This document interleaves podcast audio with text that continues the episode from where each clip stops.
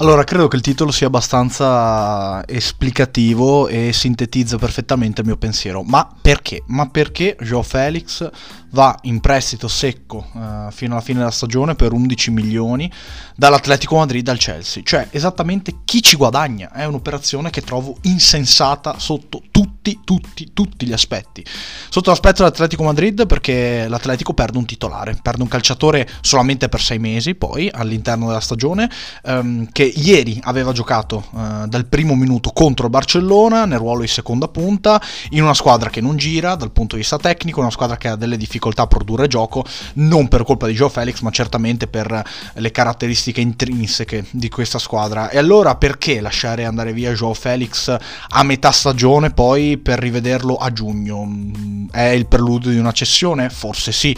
È un tentativo di riguadagnare qualcosina del suo cartellino dopo l'enorme spesa dell'estate del 2019 da parte della dirigenza di Colcionero? Secco, non capisco.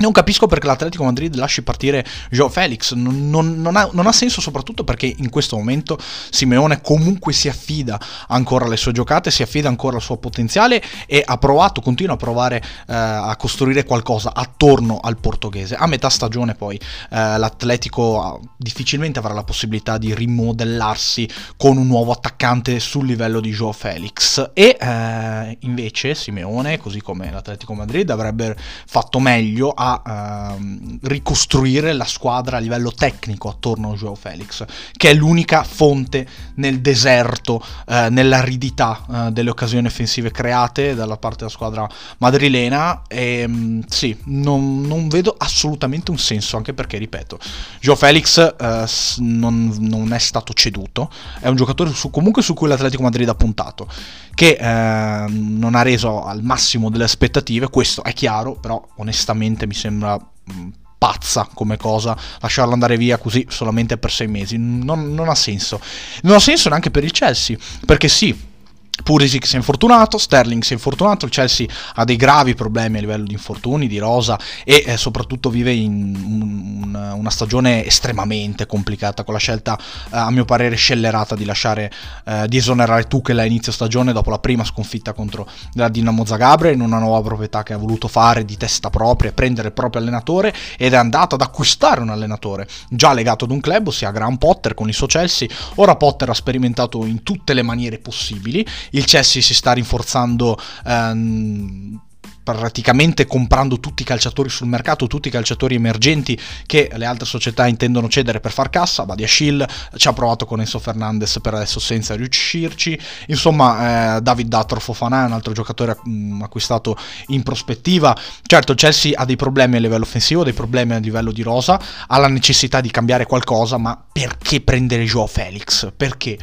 Perché prendere un calciatore sostanzialmente da posizionare come intermedio di sinistra, un altro giocatore che arricchisce eh, la batteria di semi trequartisti, mezzi trequartisti in attesa dell'arrivo, insomma, che sembra abbastanza scontato la prossima estate di Nkunku, ehm, con un prestito di sei mesi per farlo partire comunque sul centro-sinistra in una posizione che non gli calza pennello. E se Joe Felix dovesse partire, qua mh, mm, facciamo ragionamenti tattici, solamente mh, mm, come trequartista centrale, come seconda punta centrale, come 10 classico costringerebbe cosa? A fare un passo indietro o laterale a Mason Mount, che è stato il giocatore più impattante degli ultimi anni del Chelsea. E poi Joe Felix come si integra con Havertz? Ha avuto diverse difficoltà a integrarsi con delle punte mobili, a fare lui stesso il centravanti, ad occupare l'area, ad attaccare la profondità e eh, gioca con un altro giocatore che ehm, è ancora indecifrabile da un punto di vista tattico.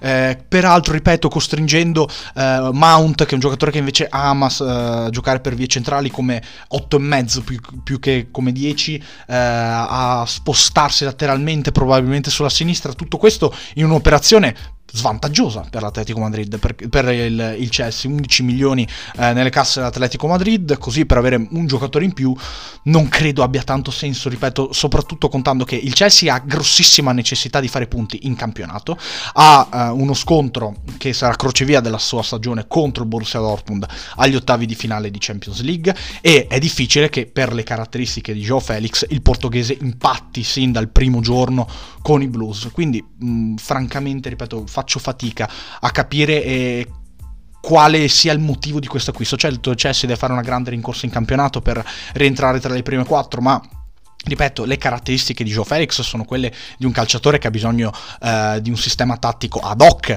di ambientamento, probabilmente di un calcio anche eh, più lento a livello di, di intensità, di ritmo, eh, basato più sulla tecnica individuale, ecco, sulle giocate. Ecco, mh, mm, sì, la Premier League cozza con, queste, con questi discorsi qui e il terzo perché di questa storia, di questo affare è Joe Felix. Ma perché muoversi ora dall'Atletico Madrid dove già le cose vanno male per provare a gettarsi in un'avventura di sei mesi completamente random al Chelsea, dove sì, il Chelsea probabilmente è destinato a, a, fare una stagione estremamente deludente in un ambiente esigente in, per un calciatore che, ripeto, ha già difficoltà a trovarsi in un grande campionato come la Liga, in una grande squadra come l'Atletico Madrid. Non è riuscito ad impattare, secondo me, come voleva neanche con la nazionale portoghese.